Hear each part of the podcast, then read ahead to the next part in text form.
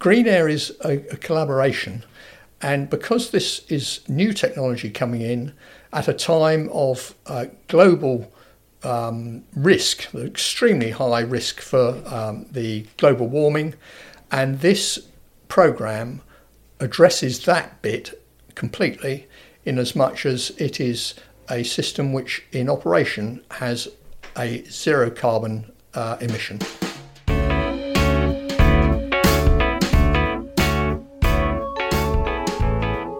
Welcome to the Bailiwick Express podcast. My name is Matthew Leach. I'll be joined each week by a guest for a series of podcasts. Each will shine a light on topics from across the Bailiwick. The format will change week to week. We'll have debates, reviews, hot seat interviews, and special guests. So stick with us as we offer some insight on some of the most important issues we in the Bailiwick face.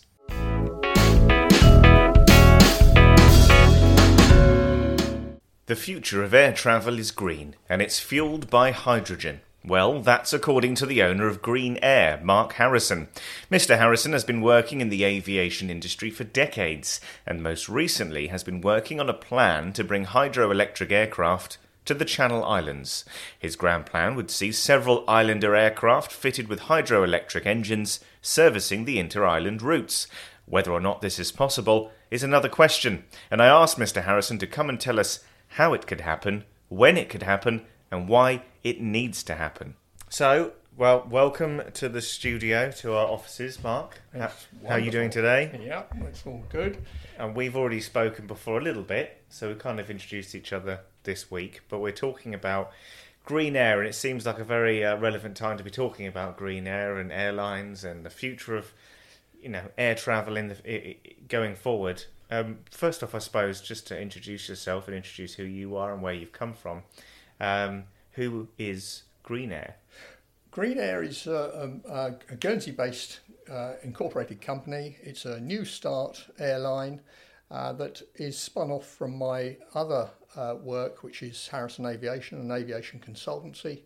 And the background of that is my 50 plus years of uh, in aviation, in commercial aviation, starting with um, an engineering apprenticeship with uh, Rolls Royce at Bristol, that's Concorde and uh, Harrier engines and helicopter engines. And then aircraft modification, and then I jumped ship and I went flying and I started uh, flying uh, heavy helicopters on the North Sea routes and um, and I've worked in various parts of the world, Middle East and um, Falkland Islands and different parts, running those aircraft. Um, I've run in the Channel Islands for about 35 years and had about nine years living up in uh, Alderney. And so from that, you developed Harrison Aviation? Harrison Aviation, and that's a consultancy, and we've done a, a fairly broad spectrum of work. Um, worked on uh, airships. There's a big program going forward at the moment with um, bringing airships back into use, uh, brand new ones. And um, so that I did a little bit of work there, which was to do with the interface between uh, bringing uh, an, a, a, manufactured product into operation. And it was a tiny slice that I had a particular um, uh, knowledge of, and I was able to help them for a bit with that and then a lot of uh, aviation manuals. I do uh, manuals for different aircraft uh, to allow them to operate. And so, how did that then lead into um, Green Air? Because that's kind of a it's kind of splintered off, hasn't it, from Harrison? Is that would it that be has. a good way of um, saying it? Well, it really what happened with it is this: uh, I've been involved with electric aviation and, and sustainable aviation for about thirty five years, trying to work out how it was to be done and why and when but it became obvious about oh, eight or nine years ago that we were very, very nearly there. As we saw electric cars um, developing, we knew that the technology was possible, but we also knew that the batteries were too heavy. And um, so that we wanted the batteries to develop a bit more. But in actual fact, the path has changed, and we find that pure batteries, although they are very desirable, are too heavy Hybrid systems are too heavy and they're dirtier than normal aircraft, um, but hydrogen electric, and I'll explain that a little bit more later, is the way forward. Uh, so what we're using is a green hydrogen, that's hydrogen manufactured from uh, sustainable sources, and we convert that into electricity in hydrogen fuel cells. That technology is very uh, well understood and, and, has been used many, many times across the years. It's gone to the moon. Every time the, something's gone to the moon, it's had hydrogen fuel cells on it. So it's well understood. But what we are doing now is to miniaturize it and put it into uh, light aircraft. I mean, that's fascinating. It sounds like the. I mean, is this going to be the future of air travel? Do you see it? It will way? be. Uh, what what is happening now? You'll see all of the major manufacturers. So that's uh, Airbus, uh, Boeing, um, the uh, NASA, British Aerospace, the um, Heart Aerospace over in uh, in uh, Sweden. All of us are moving towards hydrogen electricity, electric um, propulsion, and so that all on the sub-regional aircraft, that's the, the, the nine-seater type aircraft, they will all be hydrogen in a gaseous form, and then the slightly bigger aircraft will be hydrogen fuel cells running electric motors, powering propellers, but in with a liquid hydrogen. And then the transatlantic aircraft, uh, they will be liquid hydrogen but that will be combusted in, in what look like um, very standard uh, jet engines, but in actual fact are, are um, uh, tailored for hydrogen. And so, I mean, we sound like we're quite far along. I mean, when can we see? Have we seen planes already flying with these kinds of engines, uh, or and what kind of time frame? There, have, there have, been aircraft flying with uh, hydrogen fuel cells powering them the there is a specific, a very tiny area within this technology which has needed to be resolved, and that is to do with the speed of response of these um, hydrogen fuel cells. And that is where Cranfield Aerospace Solutions, who I've been working very, very closely with for the last uh, two and a half years, that's where their expertise is. They work with all of the major um, uh, aircraft manufacturers, so that's uh, NASA, Rolls Royce, Airbus, BAE, uh, all of these people, and um, they do very specific types of research and early manufacture prototyping. In the case of this, the UK government are very committed to the, the UK, British Isles, being world leaders in this field. And so there is a very large program, research program in both the aircraft technology, the propulsion technology, but also in the ground based infrastructure, which is vital to make all of this uh, work correctly. And so part of the work I've been doing over the last two and a half years has actually not been to do with the aircraft or the propulsion systems, it's been to do with the ground based infrastructure. So I've been talking who would be the, the people who want to make this hydrogen and it turns out that it's uh, the Guernsey Electricity, Jersey Electricity, um, all of the Rubis, who are the fuel distributors here um, in Guernsey, so that they, they all have a very, very strong interest in hydrogen uh, for a variety of different reasons. And um, what is happening in the UK is that the UK government have just put in a very large amount of money, 630 something million pounds, into the research of the ground based infrastructure because that has to be in place to allow all of the aircraft to fly and to allow the trucks and the, and the cars to run on hydrogen. And it only ever makes sense if it's green hydrogen. It has to be green, otherwise, waste of time. So, I mean, forgive me, but it sounds complicated to get. There must be a lot of stakeholders involved, people you must talk to. I mean, how, what needs to happen for this to be a realistic prospect for the Channel Islands? Well, the reason it works for the Channel Islands is this: the Channel Islands, uh, the Islander aircraft is very, very well known down here. It's been working here uh, for the last um, since 1967, 68, and it's a very well understood aircraft. It's a very successful. It's the most successful British commercial aircraft ever manufactured by number, and um, so that when I understood that Cranfield had selected the Islander for this program, Project Fresson Phase One, um, I rang them immediately and went to see them two or three days later. Because I understood that the inter island routes here were absolutely perfect for this, and what we're trying to do, Green Air is trying to do, is to make the inter island transport a very, very simple, fun type uh, experience. Step on, step off, reduce the cost as much as we can. It's a bus service, it's no more than that. Very, very high frequency between the islands. Um, so that those who wish to nip down to Jersey for a meeting in the morning, they could nip down from Jersey in the uh, from Guernsey in the morning and be back by lunchtime, uh, rather than uh, wasting a whole day down there sitting around the airport. So that's the type of uh, program we want. We know it works. We know we've got all the background data on it because it's all published public uh, domain data, and, and we know it was successful because Aurigny did it highly uh, successfully for 35 odd years with the Islanders and with Trislanders. Um, so we're not producing anything new other than the Islander that we'll be running is effectively a brand new aircraft. It's a completely different power system, but all of the um, all of the core bit of the aircraft, the wing and the fuselage, is is as it always has been, highly successful. So you get to a point, say in three or four years, where you have your fleet of aircraft. What kind of permissions do you need how does that get implemented in the island? How do you absorb that route? Well, the, the routes uh, originally the, the routes were built up by uh, Sir Derek Bailey um, with Aurigny in 1968, um, and the, he was very insistent that the route needed to be uh, a triangular route. So that was uh, Aurigny, Glossair became Aurigny, and those routes were built up: Alderney, Guernsey, Jersey, Alderney. That tri- that triangle.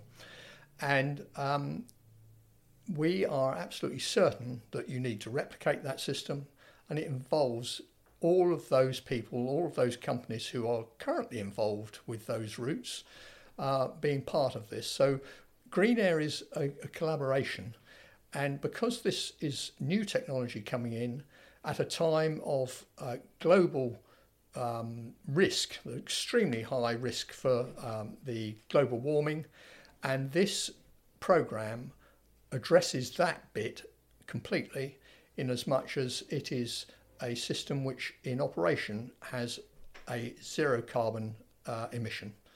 So that you've taken a, an existing aircraft, you change the propulsion system, and its and its uh, emissions drop to zero instantly.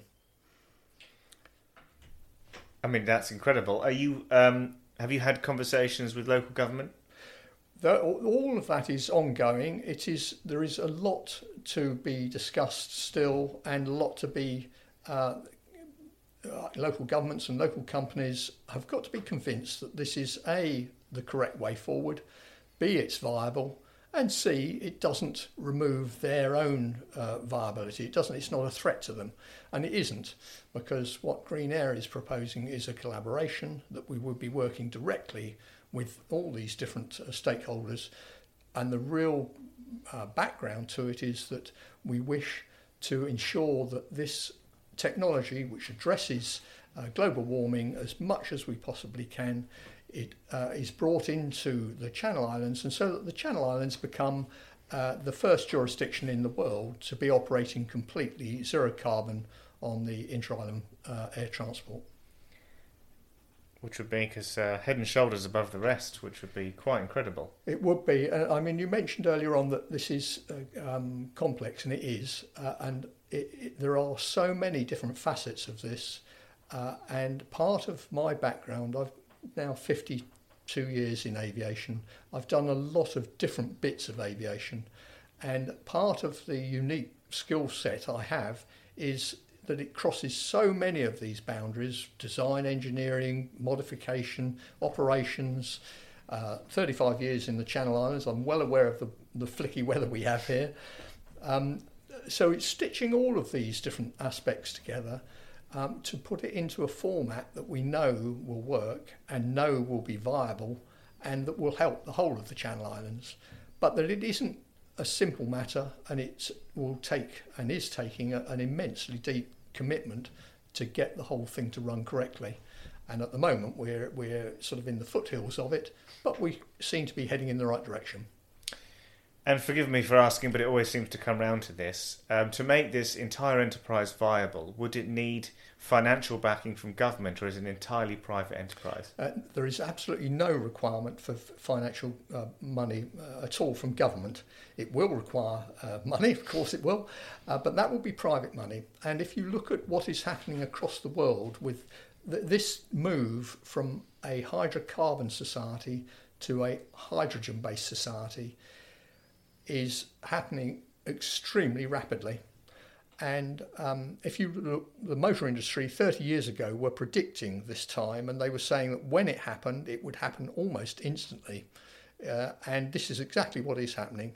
This move is very, very rapid, but what it does do is to move the, the extremely large volumes of money, which are currently in hydro, uh, hydrocarbon, uh, the oil industry, which I've been part of. I've been very much part of uh, in the past. I think we all have. Yeah, that's part of it. at um, you know in the Middle East and the North Sea and all that, but it's now moving across to hydrogen, and uh, and so that that those vast sums of money are moving over to hydrogen, and the will is moving over to this completely clean, sustainable technology across all transport industries, whether it's marine or surface transport or air transport. And so you mentioned um, before, while we were discussing before we sat down at a conversation, um, that there's an event coming up of some kind. No, Farnborough, uh, the International Farnborough Air Show is coming up in two weeks' time. It starts on the 18th, I think. And uh, in fact, uh, Cranfield Aerospace Solutions, uh, who are are the lead in Project Fresson, which is the conversion of the Islander to hydrogen electric power. They will be exhibiting there and uh, I'll be going to um, assist them uh, and be uh, at their stand with them uh, in a couple of weeks' time. Um, the what the project Fresson has four phases. Phase one is the Islander, um, so we're trying to work out the core architecture of hydrogen electric aircraft, and that architecture and the regulations that are around it are extremely difficult to, to get to correct but they are coming correct, and it's because of this very, very powerful um, organisation in Cranfield that allows that to happen. When Project Fresson, the island phase one, the Islander is complete, that technology will be moved sideways very, very quickly and scaled up to fit into the Twin Otter aircraft, 19 uh, seater, and then project, and that's Fresson phase two. Fresson 3 is a brand new 19 seater and then phase four is a brand new 70 seater electric, hydrogen electric aircraft. So those phases are all running now. The design work is running on all of those, but um, the Islander phase one comes first. And hopefully we'll see it in our skies. I hope we will. It'll, it'll start flying, uh, we believe, uh, in early next year. And, um, and then it will be tested and tested and tested and tested. When it comes down here, there'll be it'll be a completely fully certified uh, uh, aircraft, the same as any other aircraft coming down here. There'll be no aspect of um, prototyping or testing down here. It'll all have been done, and uh, so all we'll do is to bring it in here. And what the passengers will notice is it's quiet, and uh, that we will uh, be able to run the operation in a very efficient, quiet manner uh, with zero carbon. And so, do you think it's inevitable that eventually all planes will be electric? Yes, they will. Yeah, yeah. No, well, uh, they will be hydrogen, and the smaller ver- the smaller aircraft, the sub-regional, that's the nine seaters, and the 19 seaters, um, will be hydrogen electric. The regional aircraft will be hydrogen electric. The transatlantic long haul aircraft will be pure hydrogen and uh, so they'll be they'll be um, combusting that hydrogen in jet engines. Um, but what you will find, and what you'll see, and you'll sort of hear the, the dates of this. 2035, they're saying these aircraft will be in play. Now, the um, that really describes the very large aircraft, because what will happen is that you uh, the, the aircraft shapes will change quite a lot And so you'll be bringing in a whole new range of brand new aircraft for the international routes. And um, uh, that's why that date is fixed 2035. But for the Islander, uh, that will, as I say, start flying next uh, the end of next year or beginning of 2025, and then um, 24, and then um, it, it, will have the two years um, testing, and then it will be in service.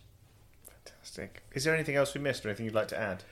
No, I don't think so. I think the, the, the, the only aspects I would add is that um, whatever happens with sustainable aviation, it has to be absolutely front of the pack. It has to be financially viable. Otherwise, it, people will just not buy into it. And so the work I've been doing, a part of the work I've done over the last couple of years, has been to work out the financially viable path which will allow the inter-island routes here to be run viably, to be run cheaply, uh, and simply. And uh, I think I've got the right right mix on that. Um, but it's been a couple of years' work to get there. Well, I wish you all the best of luck, and thank you very much for talking to us. My pleasure.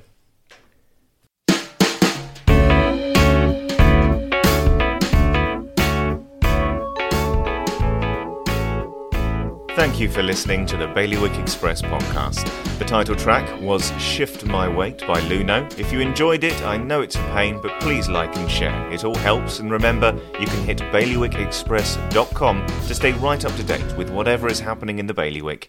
You can find us online, on social, on email, and on internet radio. There'll be more from me, Matthew Leach, and all the Bailiwick Express team next Friday.